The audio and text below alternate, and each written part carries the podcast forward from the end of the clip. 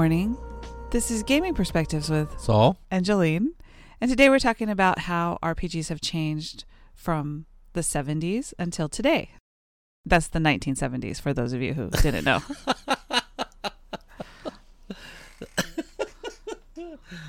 Uh, yeah, I had titled it the old RPGs, but Jolene didn't like that the title. But uh, you know, I played original D and D, so that's where I started. Yes, I think when you compare old first generation RPGs to today's RPGs, you you definitely see some trends that are different or ideas that are different. this would be the third generation of RPGs if you I think so. I think because if you if you go with a generation is around 20 years. I would say yeah, you're right. I think there is that middle generation, the '90s that we don't we don't talk about. That's not true. The stepchild. Uh, no, seriously, but I think you're right. We would be remiss if we don't mention uh, RPGs in the 70s. I think the most influential RPG in the 70s was probably Vampire the Masquerade. In the 70s? I'm sorry, in the 90s. Thank you. So I would say D and D and everything created around the 70s. All the uh, stuff he all the usually way talks the about. 80s, and in the 90s, uh, uh, Vampire the Masquerade really ha- was influential to a lot of gamers, Well, yeah. and uh, That was a lot of their first game. Or it wasn't may not have been the first game, but it was one that they really liked and they played a lot. I've heard a lot of kids. That was the first. Well, I've heard a lot of people say that in the 90s, that was their first game. Wow, that's kind of interesting, Was where did werewolf? Yeah, it's all- that's all the all line. that genre, right? right? So, We missed that Ma- Vampire Masquerade. because Saul doesn't like vampires. I don't like horror usually. well, you're getting a little bit more accustomed to it these days. Well, I have a one group that absolutely loves Call Cthulhu, which is a horror game, and because they like Call Cthulhu, they also like other horror games, right? Uh, what was that one that about the The, The- Linworm. yes the campaway one? Oh my god, uh, that was a horror game. Uh, we just played a session of Never Going Home, a World War II horror game. Was it World War Two? I thought it was World War One. You are correct; it was World War One in trench warfare. I get my wars confused.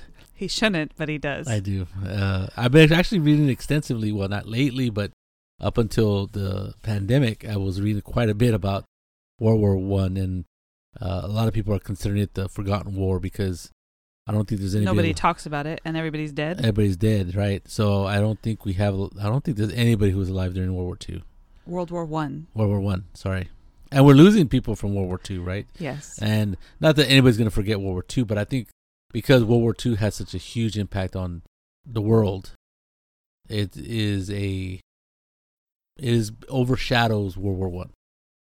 it was really just a continuation of World War One, but We'll shan't get over into that, but when Yes. I'm, but uh, this is not a podcast about World War or history. This is a podcast. What is this podcast about? RPGs. That's right. We're- talking about older RPGs. So for the first RPGs, like Dungeons and Dragons, uh, original Dungeons and Dragons, AD and D, even uh, Traveller. Traveller is a big one. Uh, even uh, other games from the 80s like Iron Crown Industries, their set of rules. If he if he missed the game that you love from that era, don't worry. It's just because there's a lot of them. Publishers like FGU, which published Space Opera, a bunch of other games, Gangster, Pirates, or something like that. Uh, Gamma World came out in the early '80s too. oh, Gamma Rules by TSR, right?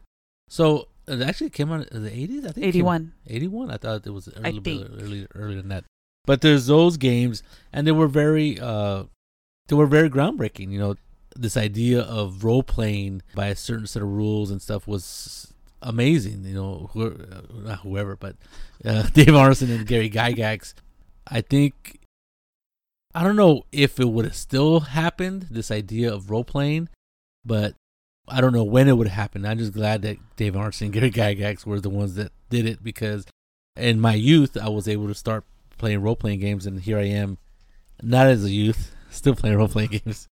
So I think we could say some generalities about those role playing games in the early, in the late '70s, early '80s. I think it'll fit. Of course, not every you know. Anytime you make generalities, there's always going to be outliers. There's always going to be something that bucks the trend. But for the most part, they're pretty much true, right? That these generalities. That's exist. why it's called a generality. Right. So for me, elements of an old game I think you probably agree with me, Jolene. Rules, lots of rules, So- And tables. and tables and charts. Now, uh, Jolene didn't play some games that had a lot of charts. Like D and D had some charts, right? It had the, the hit table. I think with the D and D I played in the '80s with my brother, it must have been AD and D. Yeah. Because, and then they were we you know I was playing with 11 year old boys, so they might have adjusted the rules. I don't know. Right. So there was a lot of rules. Uh, th- there's a, a, a, lot of rules in those days were broken down into charts. Uh, probably one of the I think it comes from the fact that it comes from oh yeah. um from miniatures. Yeah. So there's a lot of charts and rulers involved in miniatures. yes. so I think the charts were a way of breaking down information to make it easier for people to understand. Yeah. So I think one game, Iron Crown Industries, I mentioned earlier, did uh, Claw Law, Spell Law. I think it was Spell Law, Claw Law, Arms Law. So you would have to buy three different books. Claw Law was like hand to hand and and, and melee weapons. That has stayed. The most most games have three books, right? They have the the monster manual, the DM guide, and the um and the player's handbook. That's true. But that was D and D. I know. I I, I totally. I, I was just thinking because you said old versus new, and I'm thinking for most of them, except for the one sheet rules, you know. Yes, I think you're right. So, yeah, I didn't think about that, but it was. But what's weird about Iron Crown Industries, which they shortened to ICE, Iron Crown Industries. That's not a good term to use these uh, ICE. days. Was, yeah, uh, uh, depending on what you know, it was Who the drug are. or the or the people rounding up people. It was it was weird because you would have to if you wanted to fight with weapons, you had to have arms law, and if you wanted to fight with Magic. with well the spell law, right? Yeah. And then if you wanted hand to hand, like literally hand to hand, you had claw law. So it was kind of interesting. I don't, I never bought that book, but one of my friends years later, uh, we he tried to get a game of Middle Earth role playing, which used a version of the those rules, the Iron Crown Industries. It was made by Iron Crown Industries, and it was chart after chart. Like every weapon had its own chart, a whole page. Well, there's a lot of weapons, and if you're going to do that, you know, you're going to need that. And then there was like the the f- weird thing about it, and that's people still love this chart was the critical hit chart, or critical Yeah. the critical uh, damage or critical failure rolls and stuff like that. Well, Space Opera had those charts of. Yeah, but it wasn't like that. It wasn't. I mean, I understand they did have a lot of No, charts. they had charts when you hit. It was where you you you rolled to see where you hit, right? yeah, yeah, yeah. so, But so that was. I think that, and I don't. Saul's not making fun of this stuff. I think in the the the best sense of the way he's explaining it, to explain that this is what has come along to make role playing the way it is now yes, because of those first endeavors with all the the charts and stuff like that. well, I think it had to do with people are just trying to figure it out Yeah, and see what works and what doesn't work. I mean, And I'm glad they did. I'm glad they did all of that because role playing now is a lot more fun than with a lot of charts for me. But if they wouldn't have went to all that trouble to make those, I would say spreadsheets, but I don't know what was back then. To make I'm sure there's spreadsheets back yeah then. spreadsheets and and figure out all of these rules and how to do it, then we wouldn't have the industry and hobby that we have today. Right. I mean, yeah, you're right. It was a lot of trial and error, and actually, I think Iron Crown Industries was did pretty well for a, a, a bit of time. Like I said, they were able to get a hold of uh, the Tolkien license, and they made MERP Middle Earth role playing, and uh, and I and I used that, and I actually played a little bit. I made a character, and it was interesting. Uh, later on, they came out with uh, Space Master, which was a version of the rules for science fiction. I used their supplements for space opera because they were they were just like settings and stuff. Uh, the whole idea of the space station I took from a supplement called Akaisha Station, which is I just took the whole name. The s- I think I made the the station much bigger because in the in the Space Master rules it was like a research station, so I wanted something bigger like Babylon Five. So it was more like a what is it a diplomatic type of place. So I made it bigger so it would hold like five to ten thousand people or something like that. More people. Anyway, so th- they had you know very nice uh, uh, set of rules. I mean, in the sense that they were very well uh, made. They had lots of supplements, lots of adventures. So it was relatively popular. They were relatively successful. Uh, another thing about elements of an old game is they try to be simulationist, like I said. They tendency to be adversarial, which was a for me would be a problem, right? You don't want adversarial relationship between the GM and the players. Like they say D and D was adversarial, and there's I guess there's adversarial GMs that exist today still, which I don't see how fun that would be, unless you are really I think the idea of that comes from the fact that, you know, GMs get attached to the the things that they create, right? The storylines and the the monsters or bad guys, right? Because they take time to put Oh, those yeah. out. So I think the adversarial part, and especially how deadly like D and D can be when you're trying to check for traps and all kinds of things like that. In the beginning, that was a big deal, and a lot of people still use those, but a lot of people don't. Well, there was a roll versus death, right? There was always that problem where it just whether your character lived or died depend on one roll. Right. Well, you made your saving throw. Okay, you, uh, that's how I died. Of my first, one of my first most powerful characters was the wizard, I think, and I thought it was pretty badass. And I came across like three priests, and one of them did the ray of death, and I I rolled my die. Does that spell failed. exist anymore? I don't think so. See, I think there's a I think there's a ray of disintegration or something like that. yeah. that probably is comparable to the ray of death. So I rolled, and it was real tough. And I had rolled up the wax D twenty, and It didn't work. didn't work. I rolled a three, killed over dead. That was all there was to it. I guess, but that one didn't have anything with the GM being adversarial. Yeah, he wanted to kill my character, obviously. Felipe. Well, so I guess it's the way that, that each player takes it, right? I cried for hours after that of my eleven year old self. Another thing about older games is that sometimes they're railroady. There's multiple reasons for that. I think modules back in the day were railroady, and they were used as a example of how adventure should go. So people who r- bought those modules go, "Oh, that's the way you play. That's how you build an adventure. That's how you play D and D." I think luckily for us, me and my brother and my friends, we uh, one we didn't have a hobby store nearby us at the closest one. And Felipe has a great ma- imagination. Well, there's that. He does have a good imagination. And we were poor, right? We didn't have a lot of disposable income.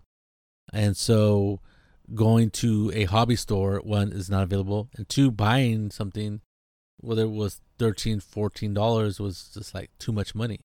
So he was all left to his own on his own to come up with ideas and campaign ideas and adventure ideas.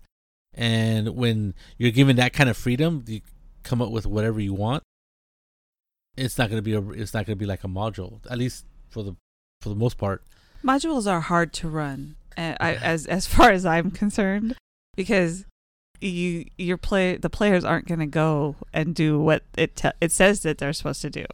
right. That's the big problem. And then i think unless it's a dungeon a straightforward dungeon right? The arrow's telling you which way to go. Yeah, the only the, the only it's it, it's a shiny arrow too. it's Yeah, on the wall. it's luminescent so even if they can't see it it it glows. I think in that sense the only decision you have is whether you want to open a door or not theoretically and why- you want to open all the doors, right? Well, so you can know, get all uh, the treasure. there was a lot of times when you would listen at a door. You know, actually there was a there was a it was a uh, not a it was a roll. You listen at doors, and you would listen at the door, and, and then depending on what you rolled, you would uh, hear something, and then you're like, eh. not not that this ever happened, where our group decided, yeah, that sounds too nasty. We just prepared ourselves to meet our our doom. Meet our doom. Meet our doom, depending on how loud you you hear a rustling of scales and and it rattles the well, ground. scales is kind of a giveaway. You rattled the ground. I'm like, okay, you're on point, Bill. you go first. You Go first. So railroady games, uh, you know, we all talk about it and almost it's almost a trope, right? It's almost this this, this trope about Now. older games being Yeah. trope railroady. Yeah. And of course, limited player agency. Now, because Augustine, because Felipe, my brother, who ran the games when I was younger, he didn't have modules to to go off as an example. He just made a world like a, a breathing world based on the fantasy novels that he wrote at he wrote he read at the time, and we had a lot of player agency. We went wherever we wanted to. You know, we chased uh, uh, clues. Oh, we hear about this, or people would ask us if they we want to go do this, and we're like, sure. You know, for us that was player agency. It wasn't like we got stuck going into a dungeon and that's all we did for ten years. I mean, I was just playing a game, not last night, but the night before with Felipe, and he gives you total player agency. Of course, we're playing an investigative game, and we keep showing up at the houses after the people have been killed. so we're not very good investigators, apparently, but but it was a lot of fun to try to get there before the death happened. I would say we're very good investigators at investigating murder scenes. we're just very bad just at can't prevent them. catching the murderer. but no, he he still uses, and he was using a module for this one. It sure looks like it. I have no idea where he got that he module. said he was he, he said it was a module, or he said it was a adventure. yeah, So I know he was using it, but he, you know, lets you do whatever you want, and then he just tells you he went with what the story was, right? It was really you and did it a was really good job. so doing a module for him is the same way probably as he would have since he's always run it a certain way, right? He allows for the player agency even within the module. right. I think he does what I do, and I probably learned it from him. I guess. Obviously. Uh, when we did get a module, I think the first module was bought by me, Sip, and Esteban, and we bought Against the Giants, which was a culmination of, of, of I don't know the numbers. Modules back then had a numbering system like B one, B two, Right, right. B three, right? T one, T one, T two, T three. I forget which one it was, but it was uh, against the Hill Giants, against the Frost Giants, and against the Fire Giants. And what they did is they combined all those modules into against the Giants, and we go, "Whoa, what a deal!" And I don't remember where we even bought it, but I remember it was a green. Uh, had a the the the back was a hard cover, no, not hard, but hard hard cardboard, and inside was a booklet, and uh, they had pictures on the like you could use it as a right, GM a screen. GM screen. Correct. And we each took one. Like I forget who ran what, but uh, me, I took one. Sip took one, and I don't know if Esteban actually ever ran one, but he was supposed to. But I don't. I think we just one of us run ran two. Esty was not interested in GMing.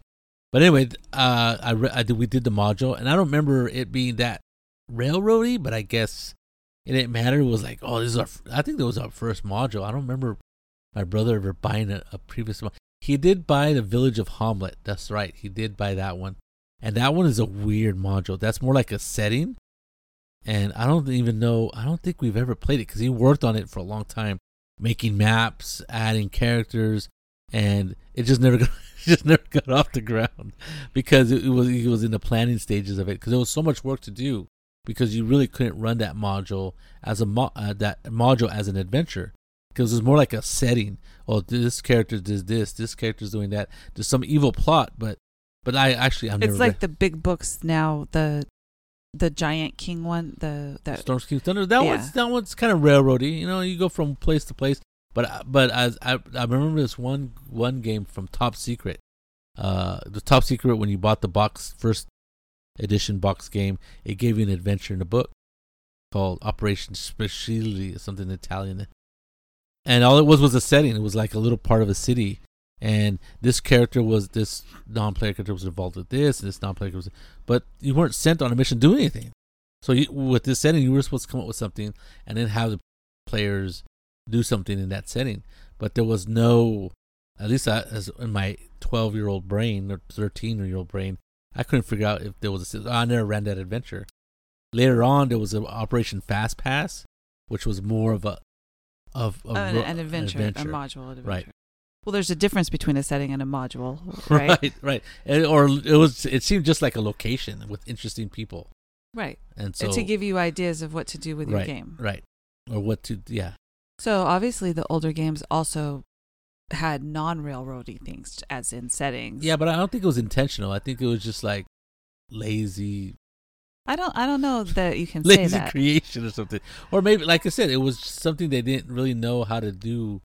Uh, it was like what is it? It's a brand new thing that they were doing. And if so, I heard somewhere, I forget where it was, probably another po- podcast. They were saying that TSR, the makers of D- Dungeons and Dragons and Top Secret and Gamma World, they at the very beginning of the company, they didn't think about modules. They didn't think there was money to be made in modules. They thought we'll just sell the rules and people will come up with their own stuff.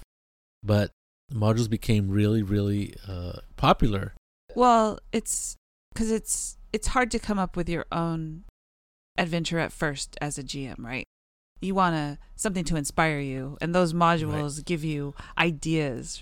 And then if you get into running them, then you just want another module to run, so you don't have to come up with the idea yourself. So I think that's what my brother did, and I I take that from him too. Is that you get a module just for inspiration, Right. whether you use it as You can use- intended. Like some of them have maps and stuff like that, Right. right? Which is is really cool. yeah, And yeah.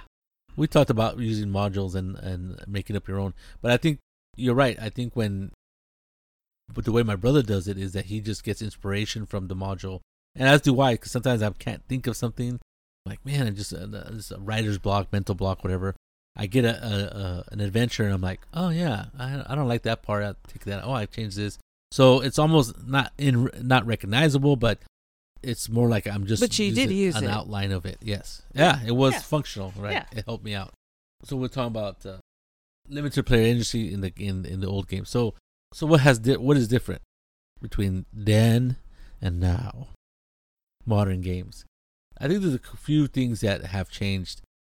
One uh, is Well, the the the time from the 70s to now, a lot of things have changed. well. I think that there's been new uh, what is it? New ideas have popped propped up, came up in role playing, and for me, uh, elements of the newer games. And again, these are just generalities, and not saying that this didn't happen in the 70s or 80s or 90s, but but today most games it seems like uh, new games are they're more collaborative.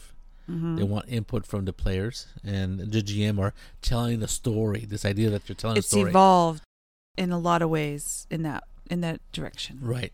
Uh, a lot of games today are non-murder hobo-ish, if that's a term. There's different styles of games. Instead of just going on an adventure, you could be doing a investigation. Although you did those in like Top Secret and stuff, right? Yes, even fantasy games. The idea of being a murder hobo.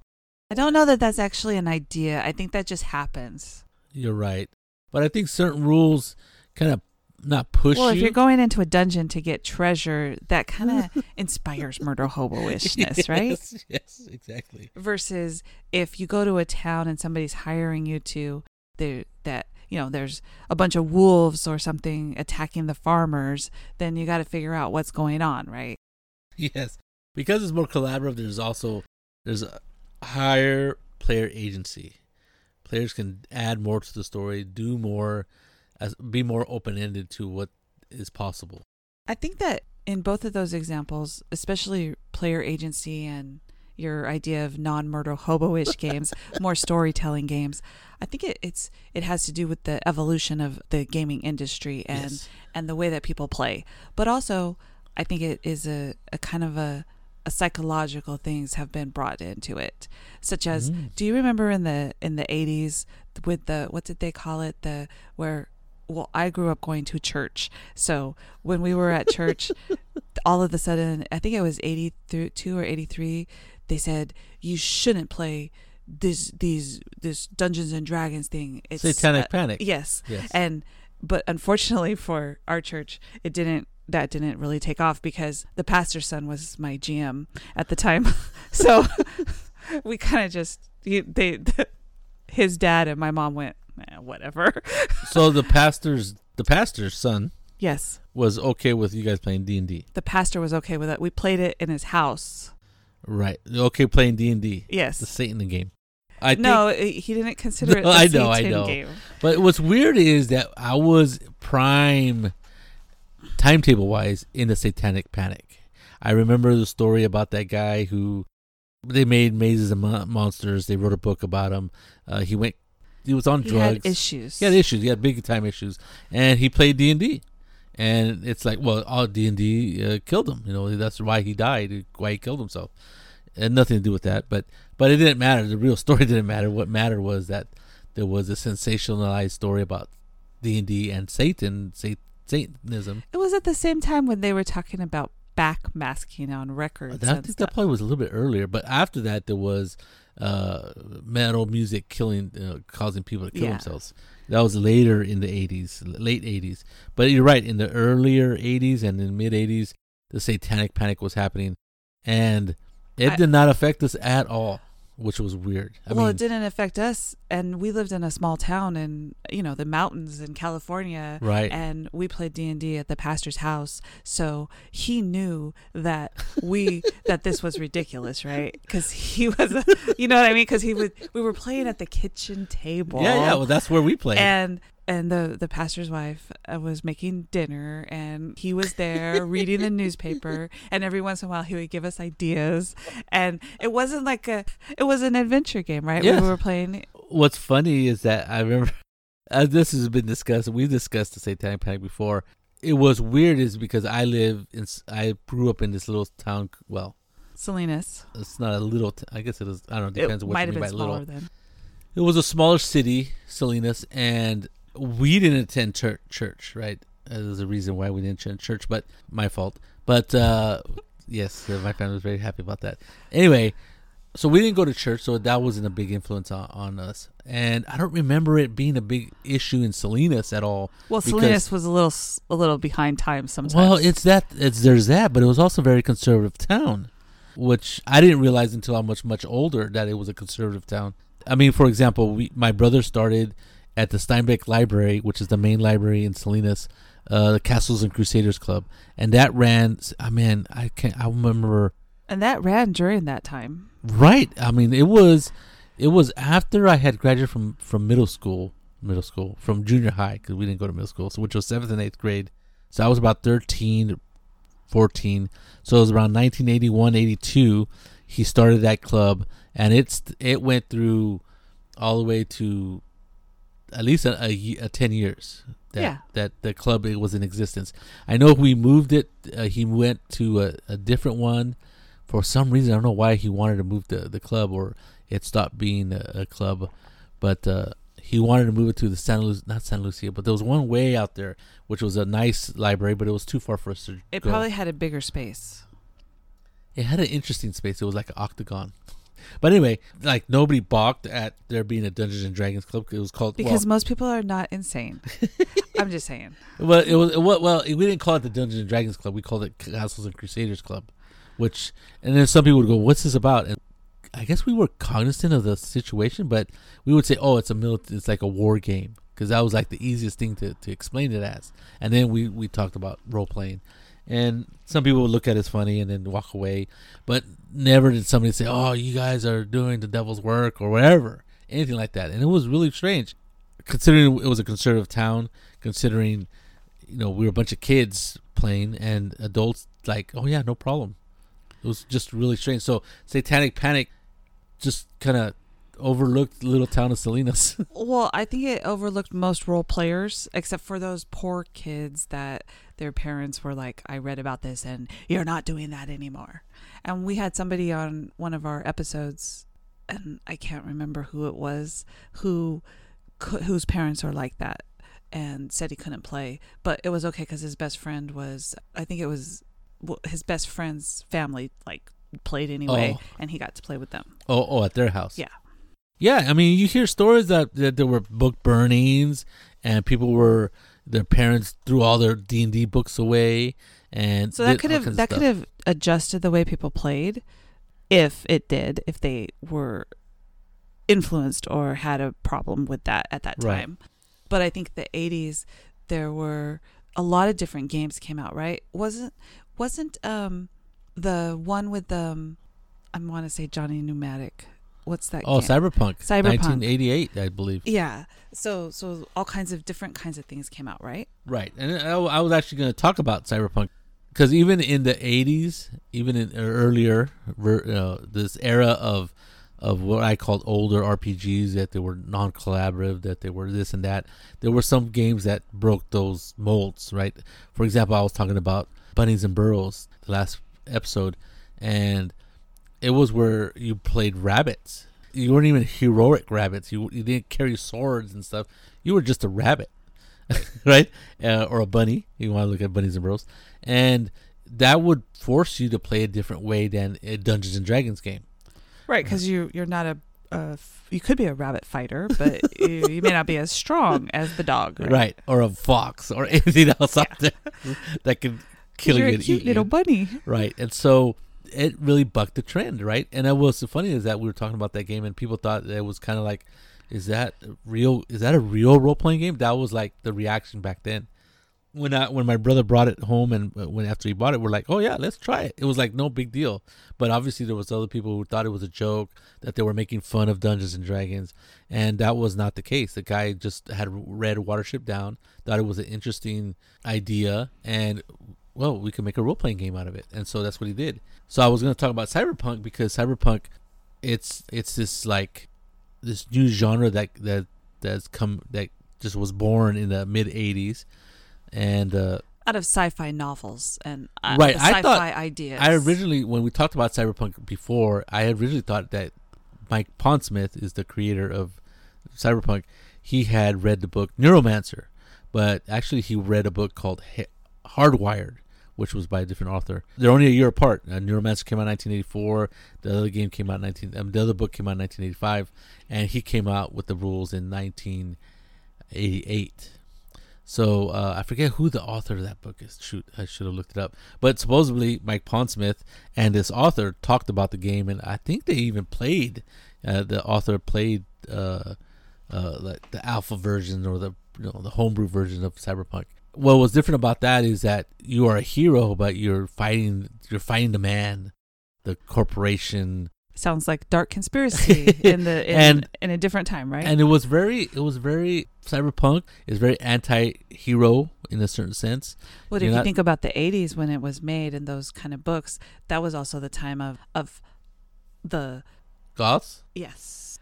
Well they were anti what do you call it? Uh, anti-establishment, anti-establishment anti going with the with the flow alternative. an alternative and punk itself which started in the 70s but Well, you know, in the '80s, we were very we were in the United States, in California, we were living under Ronald Reagan, right? very repressed we were very uh, preppy, and uh, I wasn't, but I the was cool kids were.